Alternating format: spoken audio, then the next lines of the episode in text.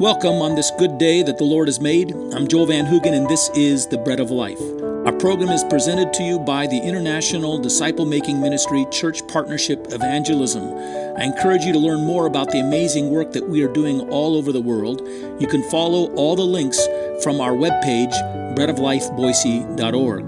There you'll also learn about our Mission Church Fellowship here in Boise, Idaho, and it's from that fellowship that we share with you God's Word.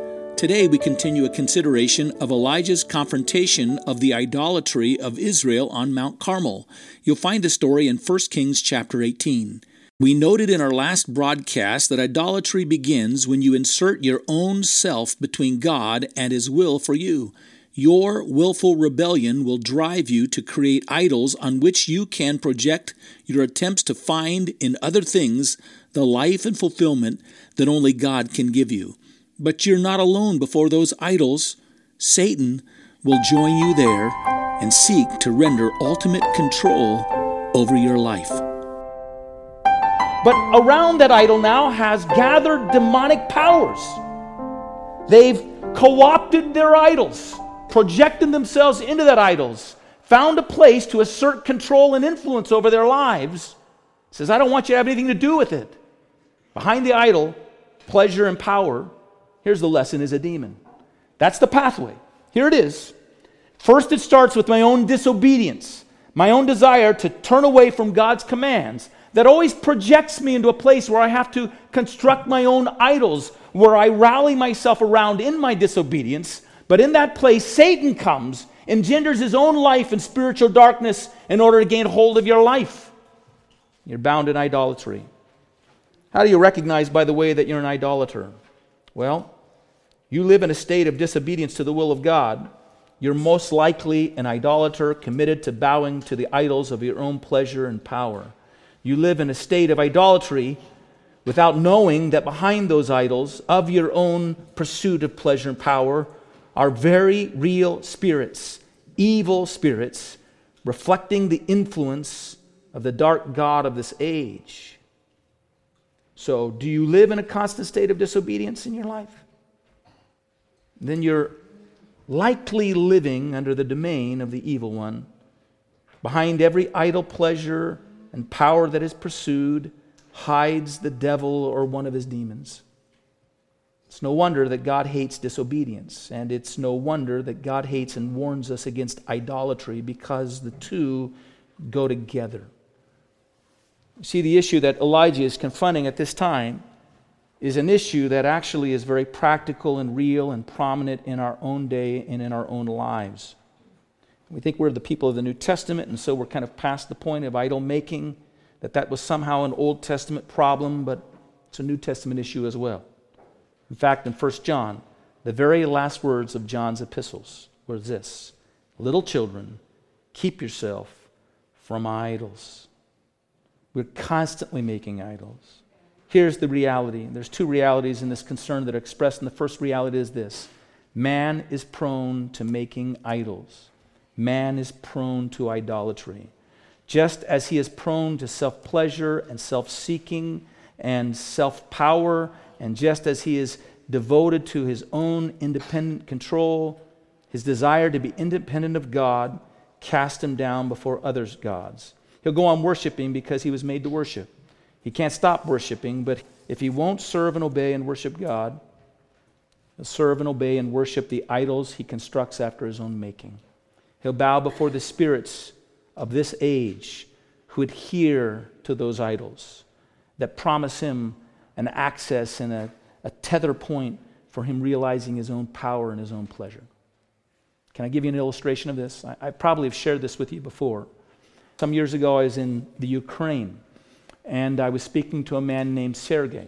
His wife had asked us to come and speak to this man. He was a large man, and we were sitting at a large table, and he was on one end of the table, and I was on the other end of the table, and my translator was between the two of us. And we began a conversation with one another, and at some point in time, the conversation turned to the kinds of questions that we ask. And the first question we ask is, Do you believe in God? Sergei, do you believe in God? And Sergei's answer was, Niet.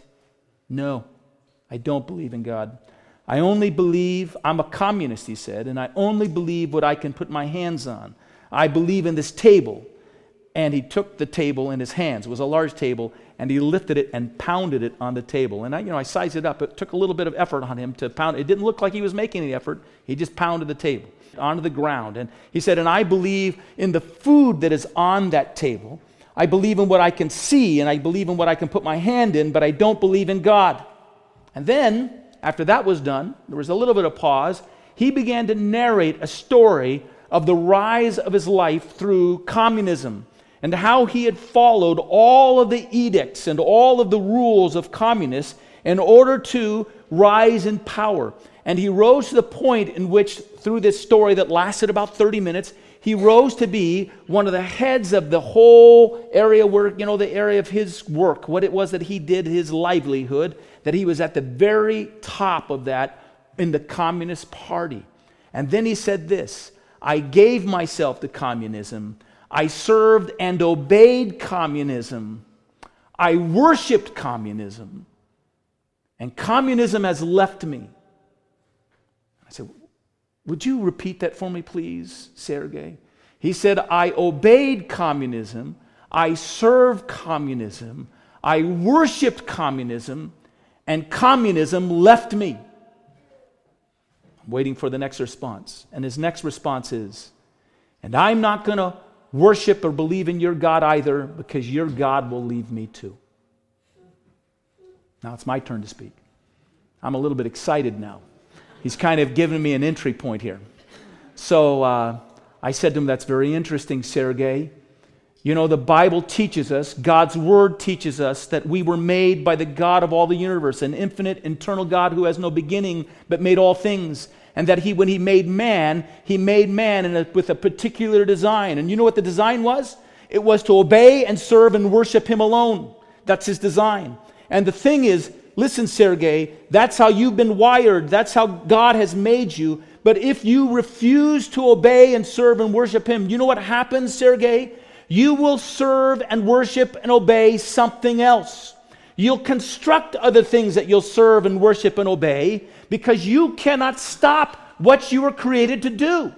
You'll continue acting consistent with what you've been designed to do by the God of all creation. And you know what that means, Sergey? It means you'll ultimately find yourself worshiping this table. And I grab the table. Now I'm kind of pumped up. And I'm pounding the table on the ground. And you'll worship the food on this table. And you'll even worship communism. But they're all going to fail you. They're all going to fail you. What, what do we said? When you go into idolatry, you'll go into a spiritual famine. They're all going to fail you. You'll never find purpose and meaning for your life until you come before the God who made you and you bow to Him and you determine that you will worship and serve and obey Him alone. But this is the prone nature of men. It is a nature to construct idols. Here's the second reality here that we see, and it's this God is jealous. God is jealous. God will not remain in the company of other lesser gods that we form in our life. He will not share you with the devils and demons that gather round and enliven your idols. He hates your rebellion because your rebellion and your refusal to obey Him cast you upon these false gods. And therefore, God has commanded that we have no other gods before us. The Ten Commandments, the very first commandment, thou shalt have no other gods before me. And by the way, if you obey that first commandment, you actually don't need the other nine. He says, You shall have no other gods before me. You shall not bow down to any idols, for I am a jealous God. You shall not take the name of the Lord your God in vain. You shall remember the Sabbath day to keep it holy. You shall honor your father and mother. You shall not murder. You shall not commit adultery. You shall not lie. You shall not steal. You shall not covet. You obey that first commandment have no other gods before you but the Lord your God, and well, you'll obey all the rest. They're actually superfluous if you follow the one. It's kind of like Jesus saying, if you love the Lord your God with all your heart and with all your soul and with all your mind and with all your strength, you'll find the sufficient key to incorporating your obedience to all the law. Even if you don't necessarily know all of the law, it will flow out of your life. But it's just here that we're restless. We can't settle down into God because we desire self control and self determination and we desire our own independent pursuit of pleasure and our own independent pursuit of power. And just so you know, God offers us pleasure in Himself. And God offers us a tremendous empowerment in Himself. But they demand that we live in complete surrender and obedience to Him and our independent desire to be free of God, our sinful desire to do our own thing, drives us to find an answer in those things in wrong places in the idols that we construct. These gods of the age, Baal and Asherah, in our day and age, are the gods that anyone gives you as an answer to your fulfillment.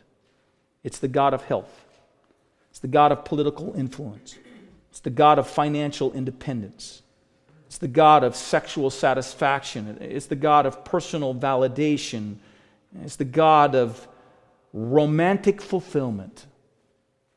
It's the God of personal acceptance and self identity and self affirmation. All the things that in our day and age we're told this is what you need, and this is what you need to seek, and this is what you need for, and this is where you need to build your identity around, and they're all they're idols, but they're not alone.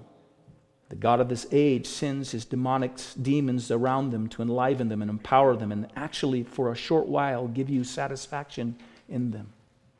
It's dangerous.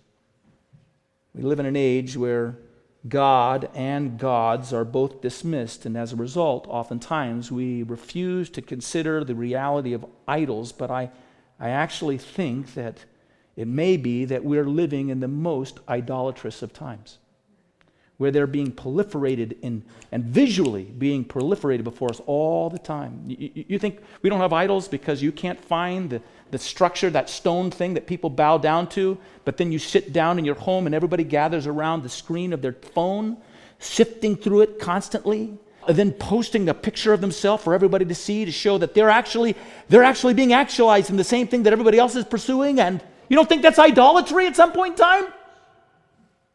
That you're not my sister calls it curating an image. Building some image all around us, flashing constantly, image after image after image, more than any other generation has ever known. What if they're all idols?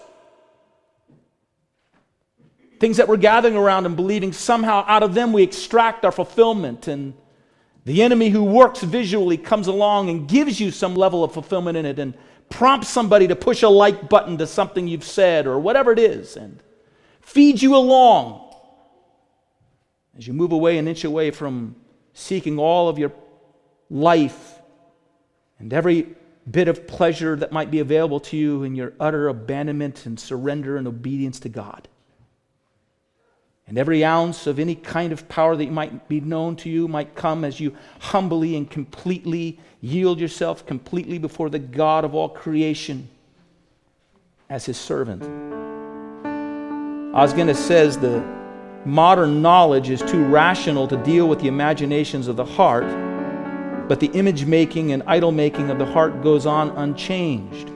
And as a result, modern man continues to construct idols every day, and I think at a more rapid pace than ever before, but they are no longer able to willingly or critically address them.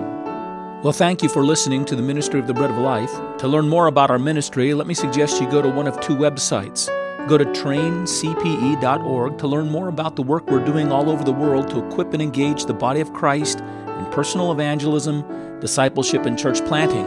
Or to learn about our work in your community, go to breadoflifeboise.org. Until the next time, God bless you.